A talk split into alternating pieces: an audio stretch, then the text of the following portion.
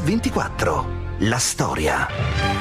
Buonasera, ma che sera, ci rivediamo un'altra sera. Questa sera, buonasera, Alighiero vi saluta e se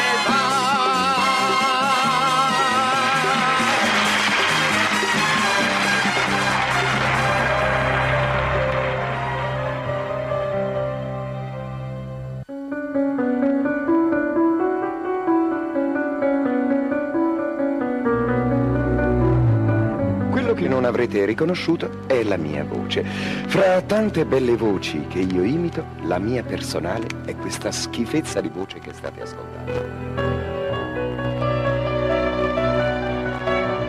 Quando eh, noi ragazzi degli anni 50-60 eh, pensavamo a un'imitazione, pensavamo soltanto ad Alighiero Noschese. Alighiero Noschese è stato il primo personaggio dello spettacolo, io credo, che ha fatto satira politica. Eh, noi che facevamo vita politica, eh, vorrei dire che era un po' il segno della promozione in Serie A essere imitato eh, nelle sue trasmissioni. Il 3 dicembre del 1979, a soli 47 anni, si uccideva Alighiero Noschese, un attore imitatore famosissimo, uno dei volti più noti della televisione italiana, quello che Federico Fellini aveva definito un ladro di anime, per la sua incredibile capacità di imitare alla perfezione i politici e i personaggi dello spettacolo. Ecco, oggi su Radio 24 noi raccontiamo la sua storia, la storia di questo camaleonte che per primo portò le imitazioni e la satira politica in televisione, nei grandi varietà della RAI, ma anche la storia di un uomo pieno di misteri, di luci, di ombre, di inquietudine. Ma intanto, chi era Alighiero Noschese? Questa è la sua voce. Per voi le voci passano, a me entrano e restano. Perché se per voi le voci sono voci, per me sono voci. E le ho tutte qui e sono tante. Da quanto tempo? Da quando sono nato. Buon divertimento. Sei Ugo, sei Ugo. Amici derelitti, amici emarginati, rapinatori che siete oppressi dalla violenza di Stato. Davanti a voi è l'apostolo della politica, il vero martire della sinistra. Il mio simbolo è falce e martirio. Eh? Ripeta la domanda. Nato a Napoli nel 1932, Noschese era destinato a fare l'avvocato, poi invece la scelta di fare l'attore.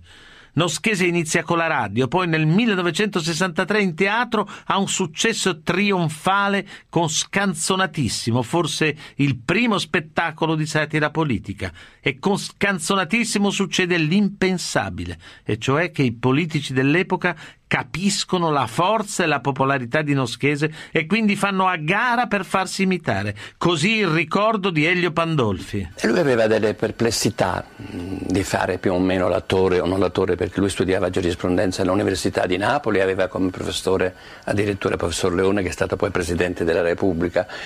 Ma mh, se ben rammento fu proprio lo stesso Leone a dirgli ma no vai avanti per questa strada perché poi come un alighiero faceva Leone era una cosa straordinaria. Stia attento, signor Fanfani. Quale busta vuole? Tutte. Le prezzi sono troppe. Allora la 1. Passano cinque anni come inevitabile Noschese approda in televisione con speciale Noschese. Ciao 68 e naturalmente doppia coppia, il suo programma di grande successo che lo consacra definitivamente. A questo punto Noschese allarga il suo repertorio e spinge le sue imitazioni oltre i politici. Prende di mira anche i personaggi della televisione, così il ricordo di Max Tortora. Io ho dei ricordi indelebili di Alighiero Moschese che sicuramente sono passati alla storia della televisione.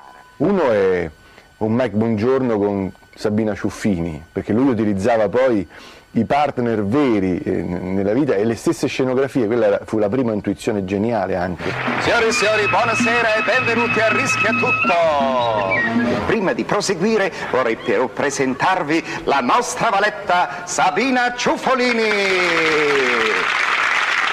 A quante volte ti ho detto di entrare dall'altra parte che mi riesce meglio il viso, eh?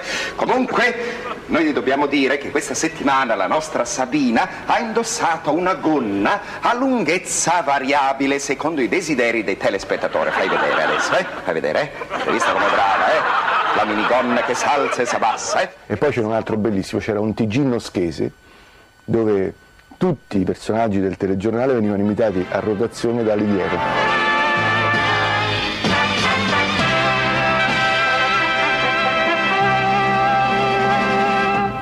Buonasera, qui è Mario Pastore che vi riferisce le notizie dall'interno. Per gli avvenimenti sportivi, Maurizio Barenson. Qui Sergio Talmò. Re Sandy Giordani si è incontrata a Copenaghen con Haile Selassie per discutere l'ingresso della Cambogia nel mercato comune europeo. Mi dicono che non è vero. Ma sentiamo ora che cosa ha da dirci il nostro Tito Stagno. A Mix24 vi raccontiamo la storia di un protagonista assoluto dello spettacolo italiano, Alighiero Noschese, subito dopo la viabilità.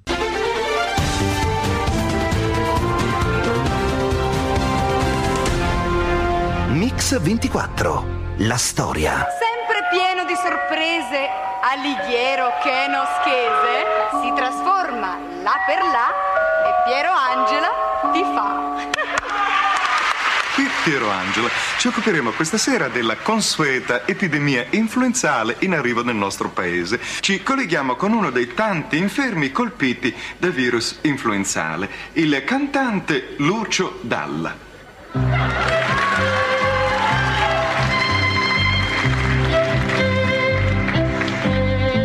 Dice che era un bacillo e veniva, veniva dal mare parlava un'altra lingua, sapeva contagiare. Oggi su Radio 24 stiamo raccontando la storia del padre della satira italiana, Alighiero Noschese, attore, imitatore. La sua è una carriera in ascesa. Dopo i politici imita i personaggi del mondo della televisione e dello spettacolo.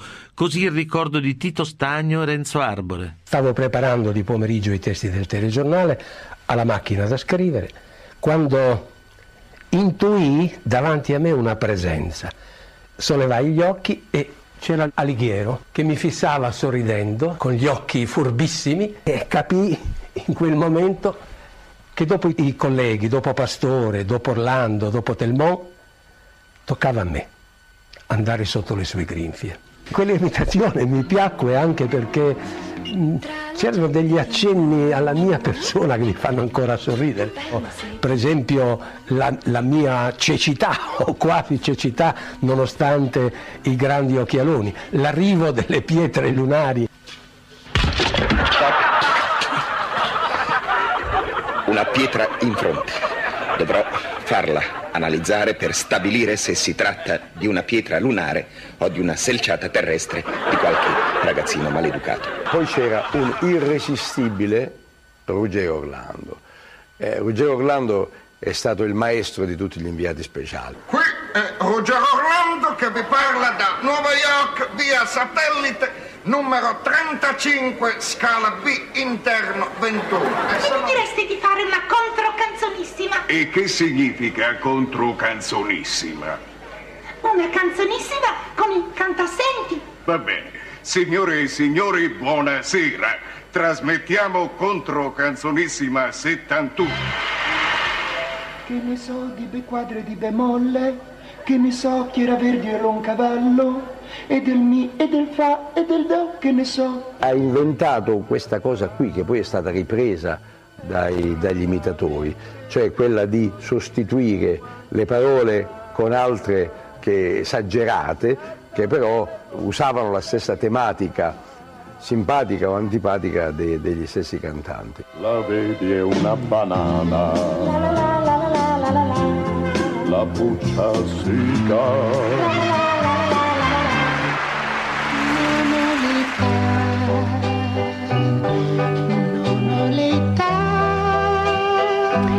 L'imitazione naturalmente non mi piacque, non mi piacque perché io poi ero una ragazzina eh, molto elegante, molto snob, eh, i soldi, il denaro, che vulgarità.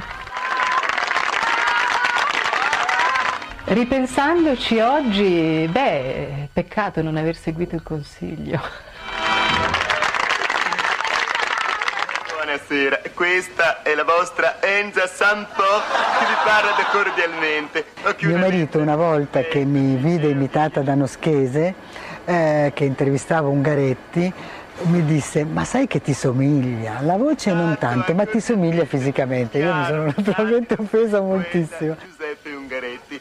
Professore, lei bilandoli dell'ari di lindotoi, di dentali di doldi delle lari di storie di... Mi ricordo irresistibile le signorine Buonasera, perché lui eh, si calava nei panni delle signorine Buonasera che allora quasi tutte cercavano di conquistare il pubblico con una femminilità o una graziosità esagerata. Signori e giovanotti, buonasera. Come vedete il triangolo sta segnalando l'inizio del programma sul secondo canale. Uomini, donne, politici, presentatori, cantanti. Il noschese del varietà del sabato sera diventa dunque un personaggio popolarissimo e soprattutto amatissimo dagli italiani. Naturalmente stiamo parlando di un'epoca in cui la televisione era ancora in bianco e nero.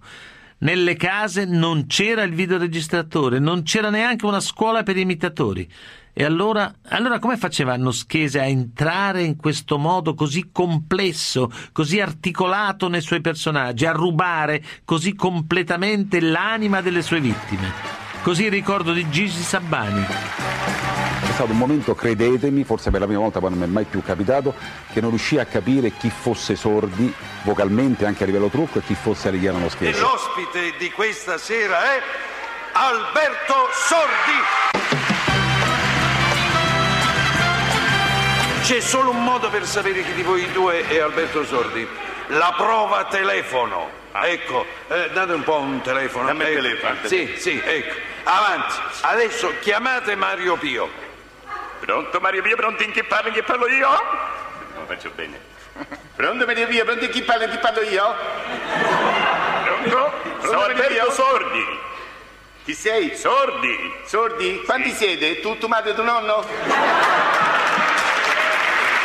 Lì avevo capito che Noschese veramente entrava nel personaggio a 360 gradi, eh, che anche, un- secondo me era anche un po', ed è anche un po', dico pericoloso, però un po' inquietante.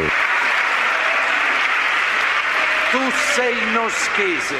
E da che lo Eh, sai? Sì, e tu sei sordi. Hai Mm. capito? E capirai, a broccolo, ci è voluto... Ma Noschese non si accontentava solo di imitare i personaggi dello spettacolo, ma alza in un certo senso l'obiettivo. L'Italia degli anni 70 è ancora forse impreparata al ciclone noschese, ma intanto nel suo mirino finiscono anche i politici dell'epoca, così il ricordo di Magalli e Andreotti. A casa di Alighiero, e parliamo degli anni 60, io vidi il primo videoregistratore della mia vita, era un apparecchio lui aveva fatto venire non so da dove, con il quale registrava spettacoli, telegiornali e passava ore e ore a riguardare le immagini per cogliere i tic, i movimenti. Noi radicali ci continueremo a battere per la valorizzazione della donna ed ieri la nostra proposta alla giunta comunale di Napoli perché in quella città il maschio angioino venga da oggi denominato donna angioino. Utilizzava un, un, registratore che aveva due piste separate sul nastro, in una registrava la voce del soggetto e in un'altra registrava la sua, la prova dell'imitazione, poi ascoltava le due piste separatamente Un altro insieme. pensiero alle casalinghe, e un altro pensiero ai pensionati, e un altro pensiero agli sportivi. Voi vedete quanti pensieri ha un presidente. Il governo non tollererà ulteriori scadimenti dell'ordine pubblico. Ho proposto personalmente che le brigate rosse vengano poste fuori legge perché in quanto rosse contengono il colorante E123. Onorevole Pannella, a lei la parola. Non parlerò molto poiché sono provato dalla mia lunga tournée di digiuni all'estero. Lei è noto come uno che parla chiaro, che dice pane al pane e vino al vino. Non mi parli di pane e di vino! Intendevo riferirmi alla sua personalità. Lei non è uno di quelli che rivoltano le frittate. No, le frittate mai! Onorevole Enrico Berlinguer. Si potrebbe spostare a sinistra, sto centro-sinistra, vengo anch'io. No, no. Si potrebbe far fare anche noi qualche giro di giostra e levare la sedia di sotto a tre democristiani per vedere a Colombo e a Taviani l'effetto che fa. Vengo anch'io. No, no.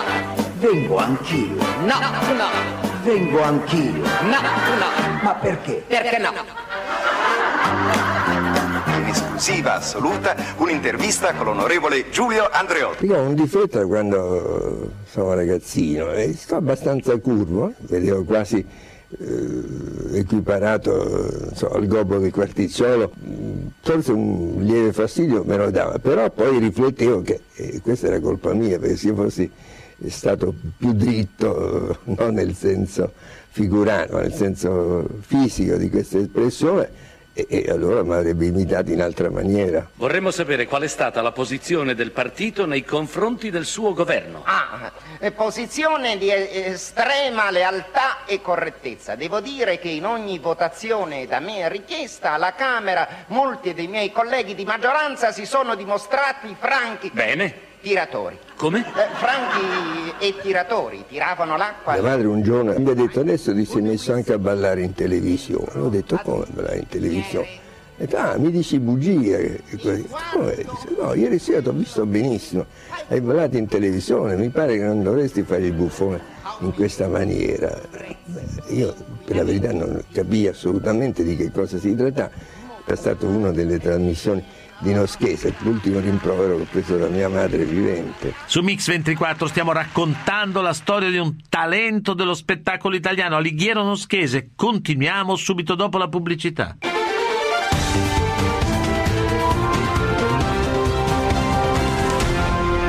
Mix 24, la storia. Bentornati a Mix24, quella che stiamo raccontando oggi è la storia dell'imitatore italiano che ha creato la satira politica, Alighiero Noschese. Dunque Fanfani, Cossiga, Andreotti, Pannella, Labonino, addirittura il Presidente della Repubblica Giovanni Leone. Ma quanto, quanto era difficile nella RAI di allora fare una satira politica come questa? Cioè esisteva una censura?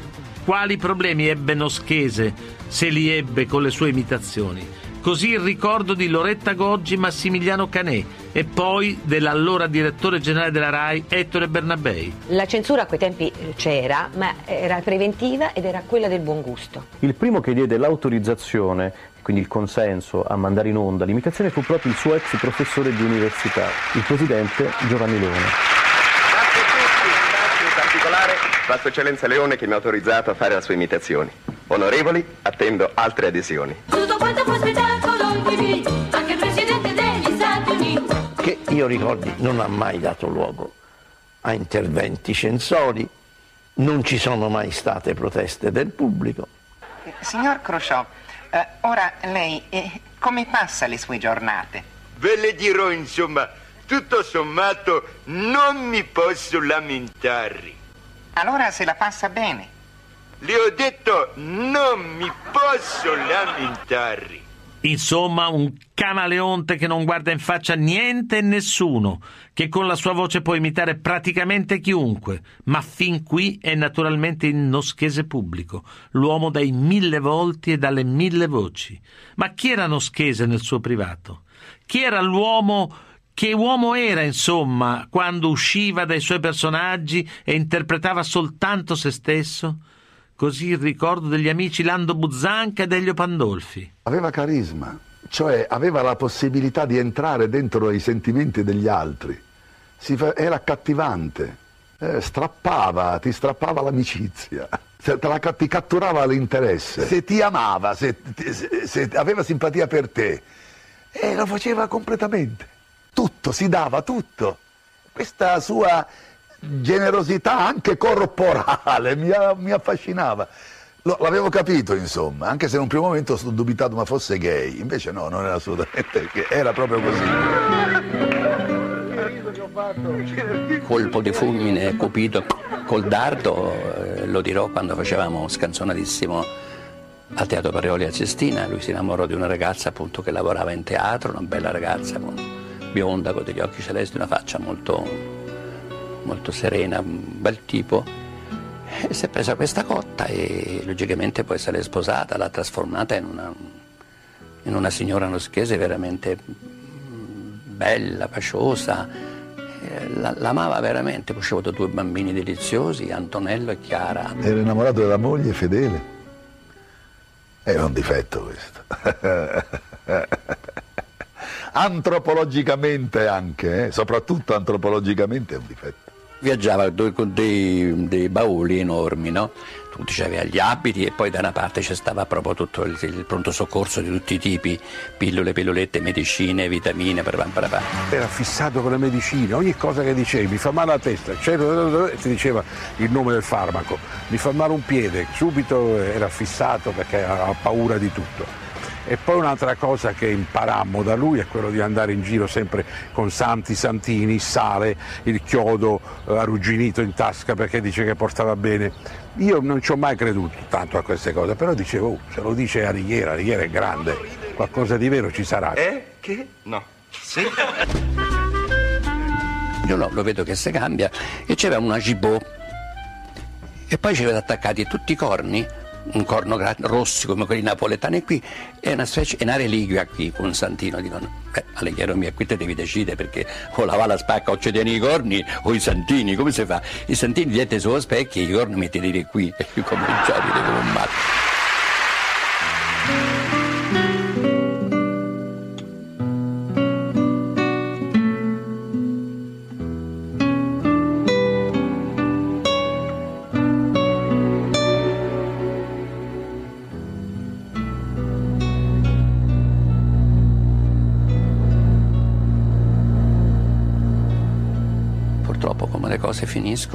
Matrimonio è finito, io credo che la parabola di discesa sia proprio cominciata là. Il vero difetto di Alighiero Noschese, proprio organico, proprio era una sua incapacità esistenziale, cioè di vivere, di vivere la vita esterna al personaggio che interpretava, la sua stessa vita. Ecco perché fu addirittura accusato di essersi iscritto alla P2, sarà non vero, non era vero, però è certo che se qualcuno gli avesse proposto, guarda, ti puoi iscrivere all'azione cattolica, avrebbe detto di sì, guarda, ti puoi iscrivere alla massoneria, avrebbe detto di sì. Diceva sì a tutto quello che lo teneva tranquillo. Dietro la maschera, come avete sentito da Giovanni Salvi, si intravede un uomo fragile, insicuro, ipocondriaco nel 74 anche il suo matrimonio va a rotoli. Ma per l'attore è l'inizio di una crisi più profonda che non riguarda soltanto il suo matrimonio. Nel 74 infatti anche il suo rapporto con la RAI si interrompe in maniera brusca e misteriosa. E sempre nel 74 Alighiero Noschese lascia la massoneria di Piazza del Gesù. Ecco, quello del rapporto di Noschese con la massoneria è uno dei capitoli più oscuri e delicati della sua vita. Per capirlo bisogna fare un passo indietro tra le due famiglie della massoneria italiana, quella di Palazzo Giustiniani del Grande Oriente d'Italia e quella di Piazza del Gesù, Noschese aveva scelto nel 67 quella di Piazza del Gesù. E anche questa sua affiliazione resta uno dei tanti misteri di questo artista. Così il ricordo dello storico della massoneria Aldo Mola e di Giovanni Salvi. Alighiero Noschese si avvicina alla massoneria in età eh, relativamente matura, eh, quando ha 35 anni.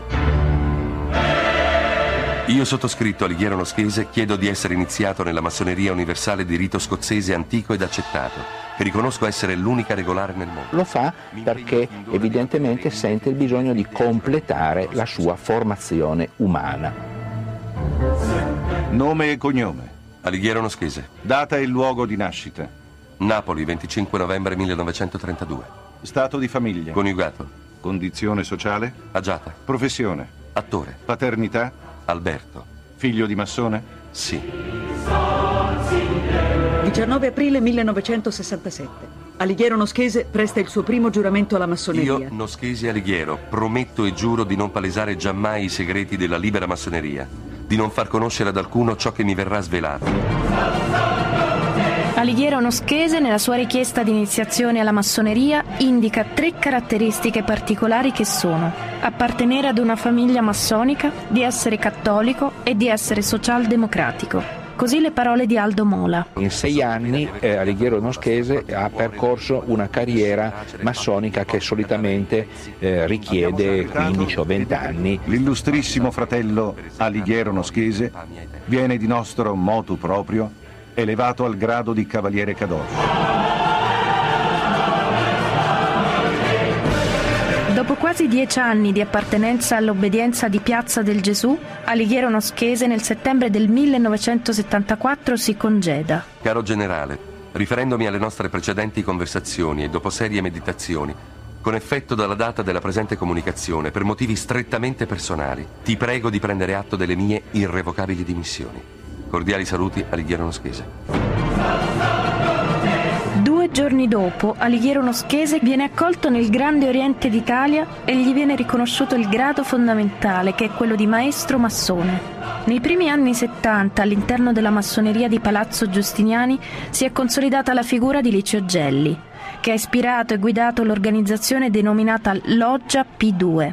Ancora la testimonianza di Aldo Mola. Gelli chiama Alighiero Noschese a far parte del gruppo centrale della loggia propaganda massonica numero 2, detta anche P2. All'interno della loggia P2 ad Alighiero Noschese corrisponde il codice E1977, fascicolo 343, tessera numero 1777. Così la ricostruzione dell'allora vice direttore generale della televisione di Stato Giovanni Salvi. Lui l'ha fatto per far piacere a un amico che non cito e non voglio nominare, che ho conosciuto anch'io e che era uno molto introdotto nella P2. Lo stesso che l'ha fatto iscrivere a P2 disse Alighiero mi fregava niente, ma per paura che gli succedesse qualcosa di inevitabile l'ha presa come, come andare a pregare appunto San Giuseppe. E perché Alighiero Noschese si è iscritto alla massoneria nel 67? Perché poi, sette anni dopo, nel 74, è passato improvvisamente alla loggia P2? A queste domande nessuno può dare una risposta. Neanche la commissione d'inchiesta sulla P2, dai cui atti abbiamo tratto i documenti di cui vi abbiamo parlato. Forse, come dice Giovanni Salvi, e lo avete sentito, Giovanni Salvi che era il dirigente che all'epoca si occupava di tutto il varietà della RAI, la risposta è nella sua insicurezza, nella sua condizione di uomo fragile. Continuiamo dopo la viabilità.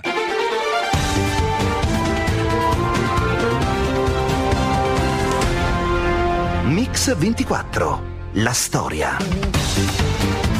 A Mix24 vi raccontiamo la storia di un protagonista assoluto dello spettacolo italiano, Alighiero Noschese. Per quest'uomo così, così fragile, gli anni 70 sono stati anni molto difficili, l'abbiamo detto. Il matrimonio è finito e per quattro anni Alighiero Noschese stenta a ritrovare il suo lavoro alla RAI. Poi però nel 1978 la RAI gli offre di nuovo una grande occasione. Un sabato sera accanto a Raffaella Carrà Paolo Panelli, Bice Valore. Il titolo del programma Ma che sera, così il ricordo di Carlo Fuscagni. Lo spettacolo del sabato sera. Il mitico Studio 1 di Via Teolada a Roma. Stasera, che sera,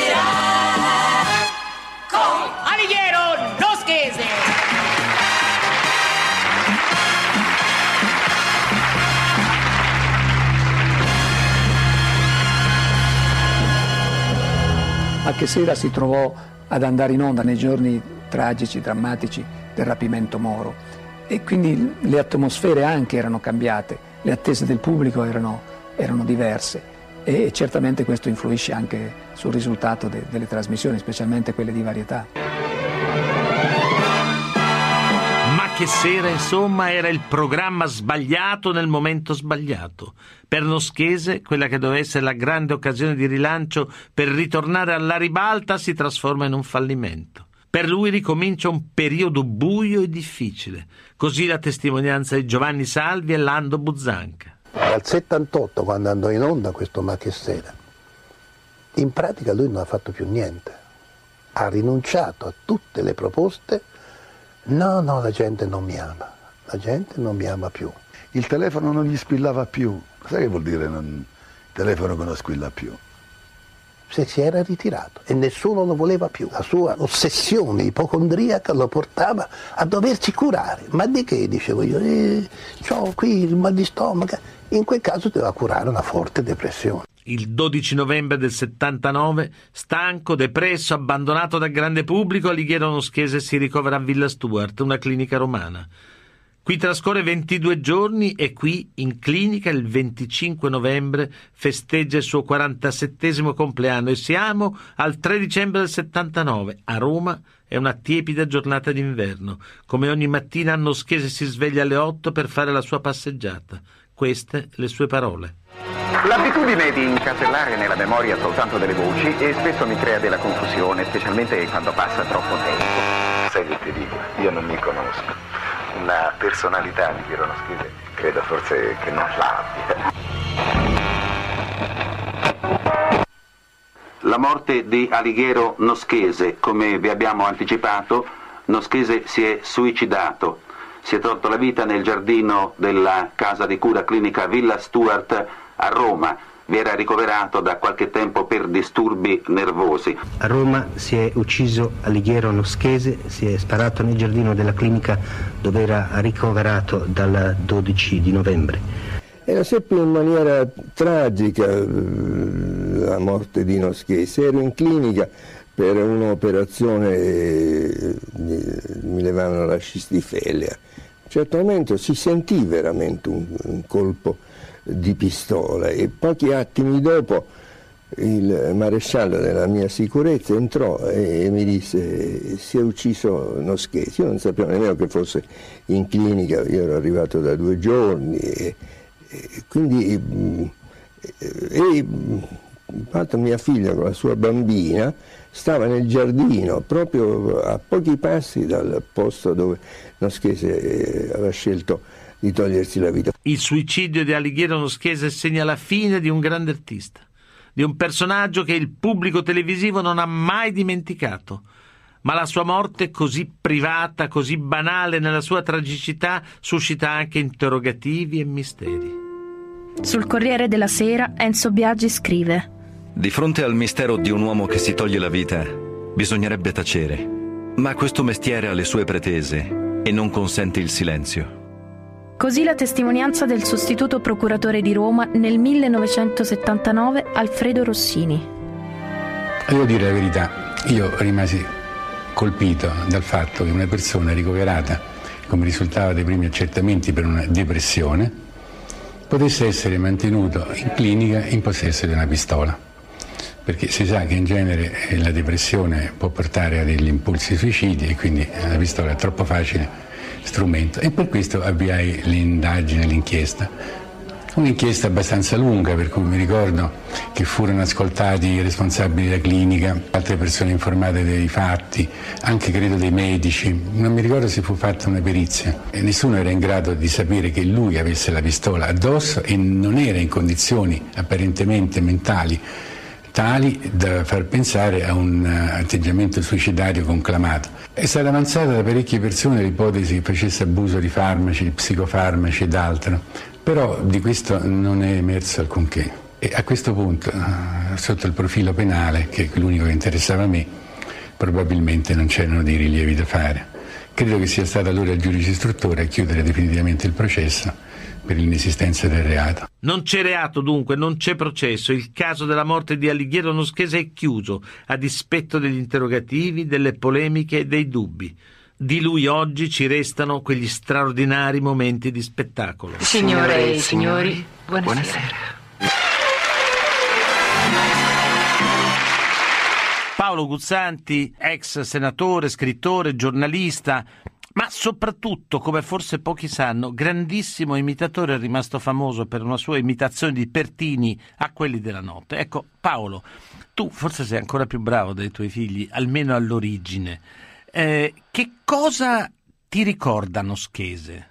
Ma guarda, di Noschese io ho un ricordo triste, perché io lo ricordo in questa televisione in bianco e nero, certo. con questo suo viso molto timido, perché era un uomo che aveva una, un'anima molto visibile, non era un, un gradasso del mestiere, aveva questa specie di dono di natura che era quasi una maledizione, cioè lui direi che era più che un imitatore, eh, aveva una specie di fotocopiatrice del timbro di ogni voce. Cioè entrava nell'anima dei personaggi entrava di cui nell'anima dei sì. personaggi, entrava nell'anima dei personaggi al punto di poterne ripetere, riprodurre anche la personalità, non soltanto Esatto, sì. quelle cose per cui tu dici ah senti come lo fa bene. No, certo. Ma è quello di dire questo è lui, non può essere Ah. altro che lui stesso. E in questo eh, lui poi si è avvitato, come abbiamo appreso dopo, Certo. in una mh, spirale eh, che l'ha portato anche alla morte, alla Al suicidio, sì, al suicidio. sì. Poi ho sentito, si diceva che fosse gay e che a quei tempi questo pesasse, oddio pesa anche oggi, ma insomma Comunque questo entrare nell'anima dei personaggi piano piano potrebbe avergli fatto smarrire se stesso.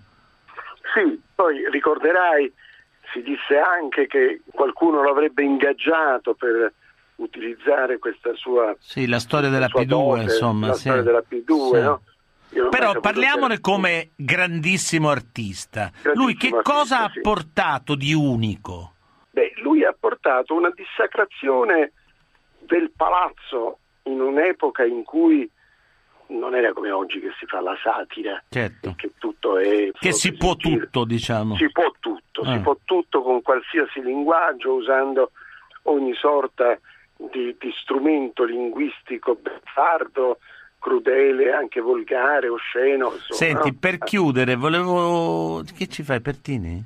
Ma mio caro, sono passati tanti di quei decenni ormai che non vedo più il motivo di attualità per una tale richiesta, è vero? Grazie Paolo. Ciao, a Giovanni, presto, grazie ciao, a ciao. e ai nostri ascoltatori, ciao. Tutte le puntate di Mix 24 della storia si possono riascoltare sul sito www.radio24.it nella pagina dedicata a questa trasmissione. Ringrazio Alessandro Longoni, il mitico stagista Manuel Guerrini in redazione e Alessandro Chiappini e Valerio Rocchetti in regia. A domani.